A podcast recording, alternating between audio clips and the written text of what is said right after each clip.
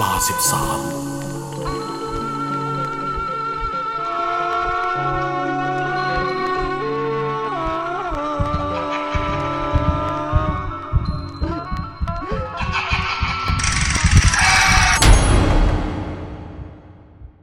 ไม่ตรงปก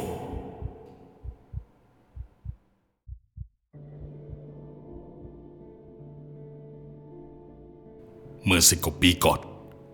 เพื่อนๆคงรู้จักการคุยกันในโลกโซเชียล ที่เป็นที่ฮอตฮิตในกลุ่มวัยรุ่น คือการคุยข้อความผ่านทางช่อง MSN หรือที่พูดกันติดปากว่า คุยเอ็มนั่นแหละครับ ตอนนั้นกระแสค่อนข้างดี ผมจะเล่าย้อนถึงความน่าสะพรึงในสมัยวัยรุ่น ของเพื่อนคนหนึ่งให้ฟัง ส่วนเรื่องจะน่ากลัวมากน้อยแค่ไหน ไปตัดสินกันเอาเองนะครับ ย้อนไปเมื่อ 15 ปีที่แล้ว ผมรู้จักกับเพื่อนของเพื่อนคนหนึ่ง ซึ่งเป็นคนอัธยาศัยดี และจริงใจคนหนึ่งเลยครับ มันเป็นเรื่องที่หลอนและแปลกมากในบรรดาที่ผมเคยได้ฟังจากคนใกล้ตัว ตอนนั้นเด เรียนอยู่ชั้นม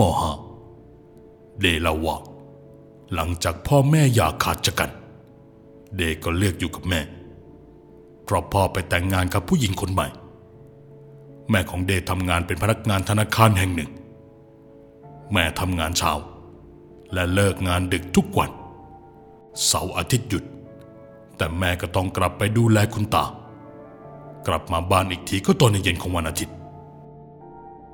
เมื่อเดย์ว่างจากเรียนและอ่านหนังสือ ก็จะใช้เวลาเล่นโซเชียล เดย์คุยเอ็มจนได้รู้ว่าตัวเอง มีความรู้สึกดีให้กับชายด้วยกัน แตกต่างจากเวลาคุยกับผู้หญิง เดย์รู้สึกว่าผู้หญิงทุกคนก็เป็นได้แค่เพื่อน ต่อมาเดย์จึงได้นัดเดทกับผู้ชายที่ชื่อว่าปอก ซึ่งปอกเป็นคนเปิดเผยมาก มักจะเล่าทุกมุมในชีวิตประจำวันให้เดรับรู้ จนเดรู้สึกมันปอก อยู่ข้างเดตลอดเวลา ปอกอายุมากกว่าเดหนึ่งปี ค่อนข้างหน้าตาดี เป็นผู้ชายมาดเข้ม หน้าตาคมคาย ผิวสองสี แถมยังเป็นนักบาสของโรงเรียนอีกด้วย และตอนที่แชทหากันประมาณสี่เดือนเต็ม ก็เริ่มถูกใจกันมากขึ้น จนปอกได้ขอเดย์เป็นแฟน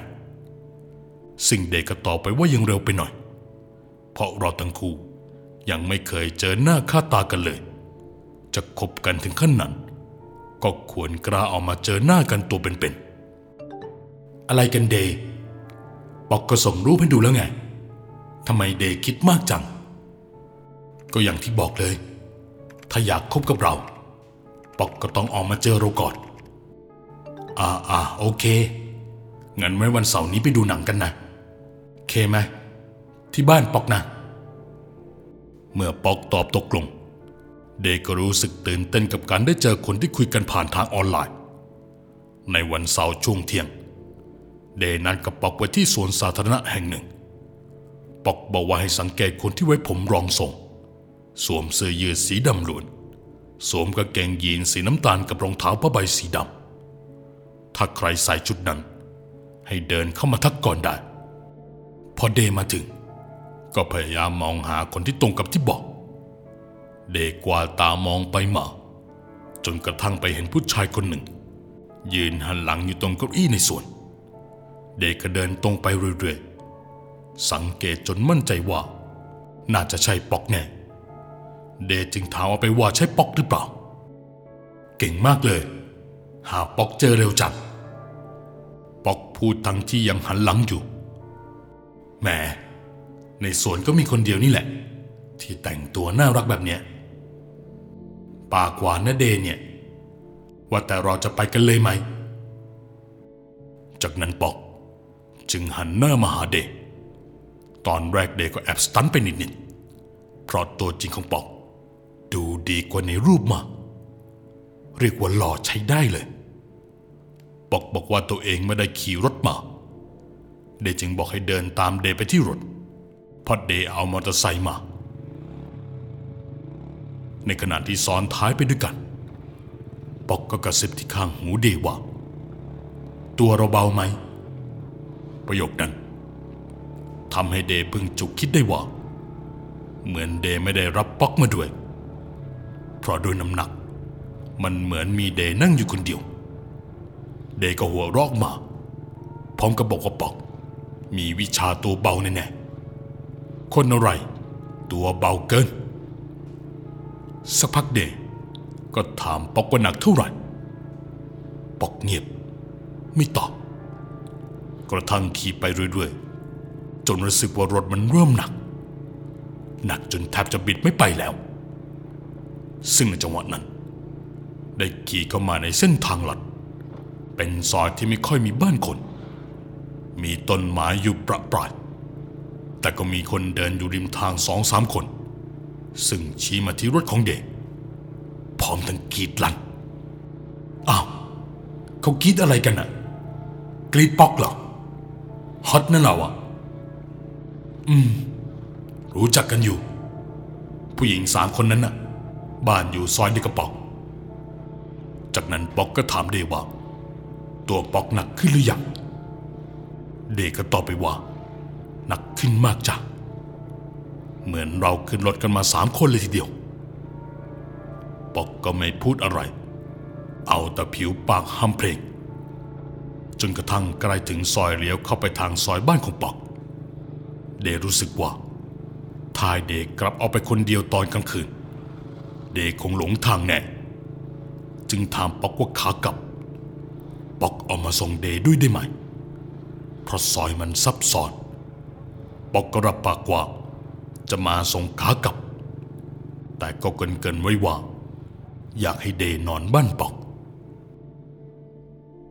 ลักษณะบ้านของปอก จะเป็นบ้านเดียวสองชั้น มีรั้วรอบขอบชิด บ้านค่อนข้างเงียบ ปอกบอกว่า ที่บ้านมีปอก มีแม่ตุก มีพี่แดงคนรับใช้และน้องส้มจุก ซึ่งเป็นกุมารทองของแม่ เดได้ยินก็แอบกลัวไม่รู้ปอกจะเล่าทำไม แล้วปอกก็พาเข้าไปสวัสดีคุณแม่ก่อน กินอะไรกันมาหรือยังลูก จากนั้น แม่ก็ชวนกินข้าวเที่ยงด้วยกัน ซึ่งตอนนั้นมันเป็นเวลาประมาณบ่ายหนึ่งแล้ว ระหว่างที่กินเสร็จ แม่ป๊อกก็ชวนคุยถามว่าเรียนยากไหมครูที่โรงเรียนเข้มงวดไหม เดสังเกตเห็นไม่ปอก เหมือนคุยกับอากาศไปด้วยอยู่ตลอด เดก็มั่นใจว่า ต้องเป็นกุมารทองที่แม่เลี้ยงไว้ จากนั้นปอกก็พาแม่ขึ้นไปพักผ่อน ระหว่างที่พี่แดงก็เอาลูกตาลลอยแก้วมาให้เดกิน เดขอบคุณ แต่สังเกตว่าพี่แดงจะไม่ปฏิสนธิอะไรด้วยเลย ไม่สบตา ไม่มองหน้า เอาของมาวางก็ไม่พูดอะไรทั้งนั้น จากนั้นปอกก็เดินมาดูพี่แดงบอกให้รีบออกไปจากตรงนี้ได้แล้ว ปอก ได้ชวนเดดูหนังต่างประเทศเรื่องหนึ่ง ซึ่งเป็นแนวสยองขวัญอยู่ที่ห้องนั่งเล่น จากนั้นปอกก็เดินไปปิดไฟแล้วปิดม่านทำให้บรรยากาศมันมืดมากๆ ตอนนั้นอยู่ดีๆ เดก็รู้สึกขนลุกเกี่ยวยังบอกไม่ถูก ทั้งคู่นั่งข้างกัน ห่างกันแค่หนึ่งศอก ตั้งใจดูหนังจนเกือบจะจบเรื่อง จำได้ว่าป๊อกพูดออกมาว่า นี่เป็นหนังเรื่องสุดท้ายที่ป๊อกได้ดู เดก็ถามป๊อกว่า ที่บอกเป็นเรื่องสุดท้าย เป็นเพราะป๊อกกลัวผีใช่ไหมป๊อกบอกว่าไม่ใช่อย่างที่คิด แล้วเดย์ล่ะ กลัวผีหรือเปล่า ก็ต้องกลัวสิ ผีเชียวนะ ใครจะไม่กลัว และป๊อกล่ะ กลัวผีไหม ไม่กลัวแล้ว เพราะป๊อกเห็นอยู่ทุกวันคำตอบนั้นทำให้เดสายหน้ากับความขี้อำของป๊อก สักพักแม่ป๊อกก็เรียกให้ป๊อกขึ้นไปหา ซึ่งตอนนั้นหนังก็จบพอดี ตอนนั้นก็เป็นเวลาห้าโมงเกือบหกโมงเย็นแล้ว เดนั่งรอป๊อกอยู่ประมาณครึ่งชั่วโมง จนตัวเองรู้สึกปวดฉี่จึงเดินมาหาว่าห้องน้ำอยู่ที่ไหน แต่พอเดินออกจากห้องนั่งเล่น ไฟในบ้านตอนนั้นมันก็ดับลังพึกทำให้เดต้องวกกลับไปยังห้องนั่งเล่น เพื่อเอามือถือติดตัวไปด้วย เดเปิดไฟฉายในมือถือขึ้น จากนั้นก็ส่องไปตามทาง เดผ่านห้องรับแขกมาแล้ว แต่ยังหาห้องน้ำไม่เจอ ระหว่างนั้นเดได้ยินเสียงผู้หญิงคนหนึ่งพูดขึ้นมาว่า มาที่นี่ไม่กลัวผีเหรอ รู้สึกไม่โอเคกับคำพูดนั้น เหมือนว่าเดจะรู้ว่า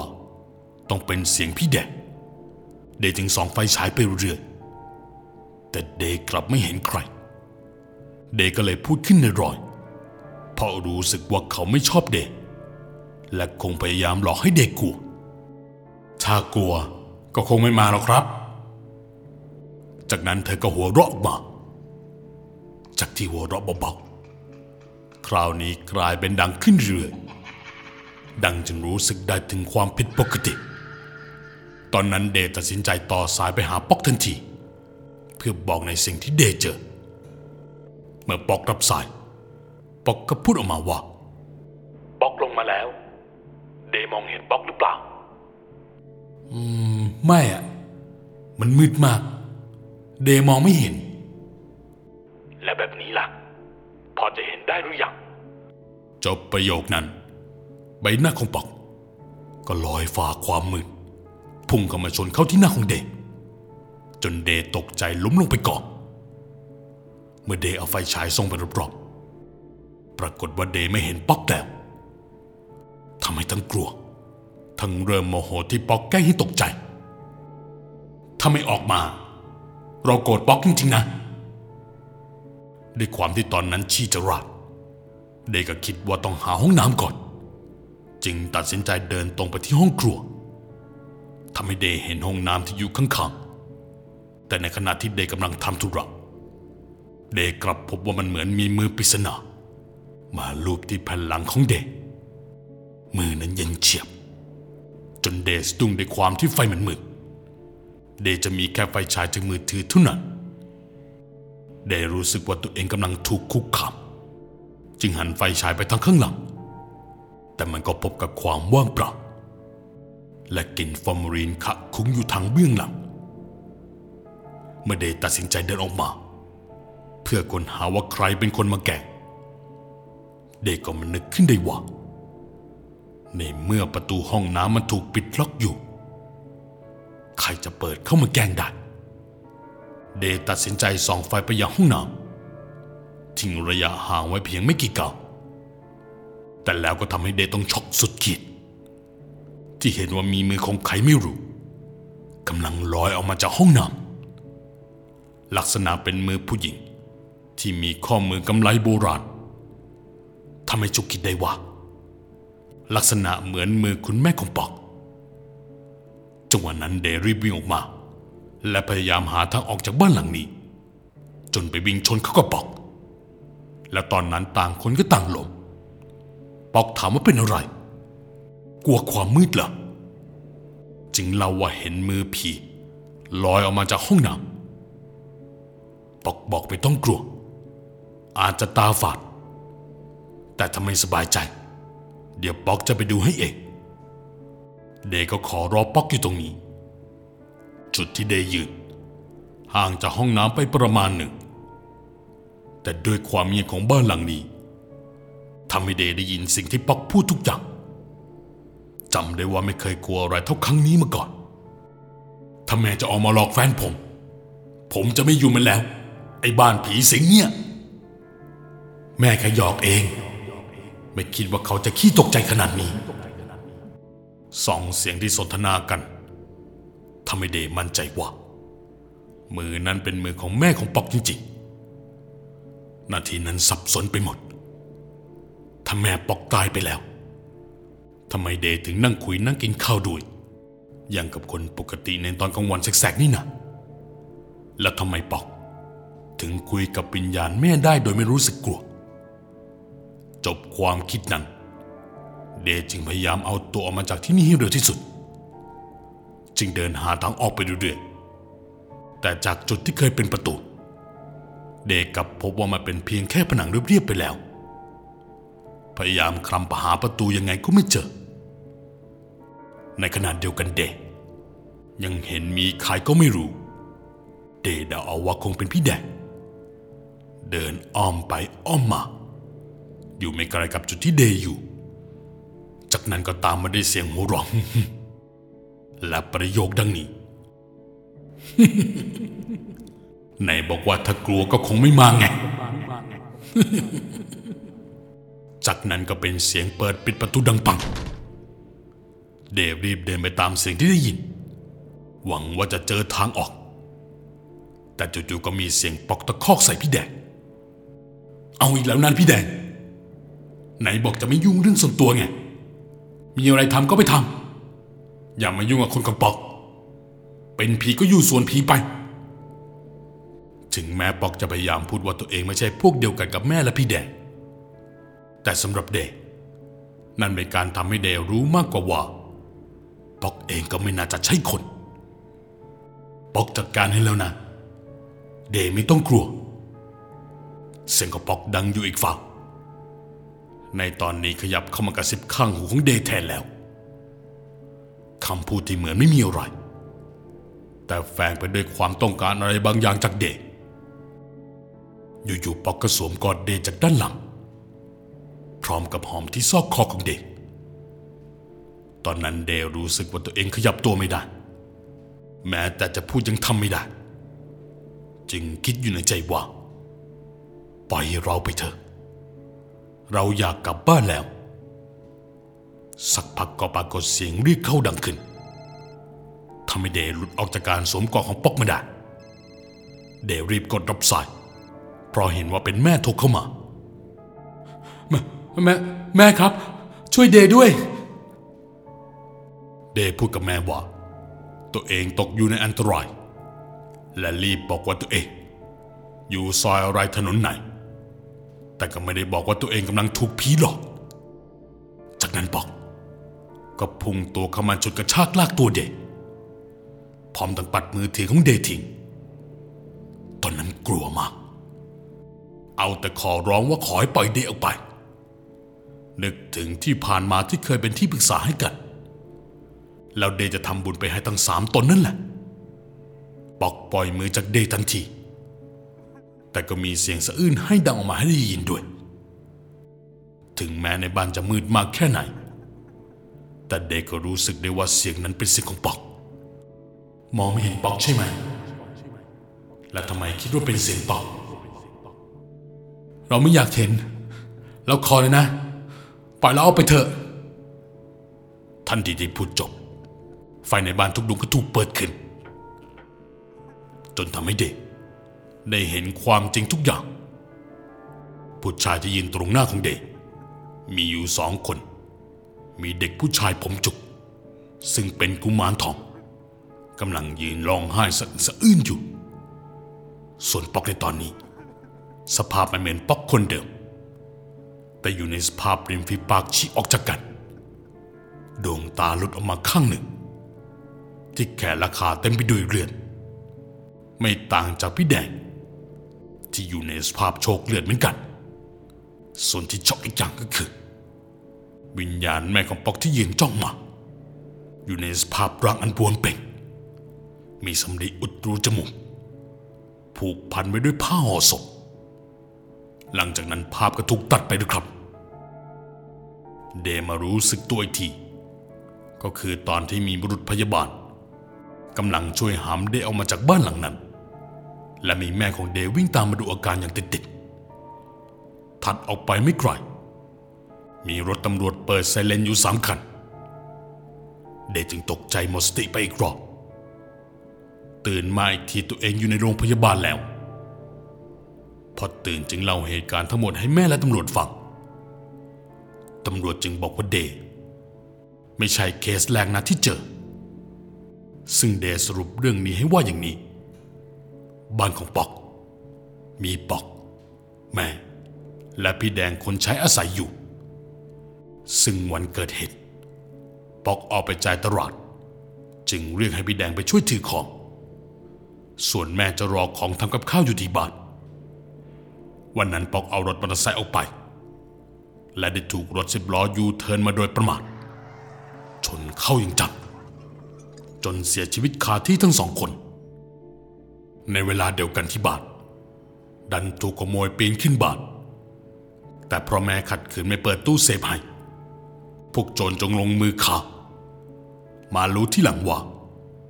พวกชั่วที่เข้ามาคือ พวกชั่วที่เข้ามาก็คือ ลูกน้องของช่างที่เคยทำประตูรั้วบ้านให้ สุดท้ายนี้เดย์ได้เล่าว่า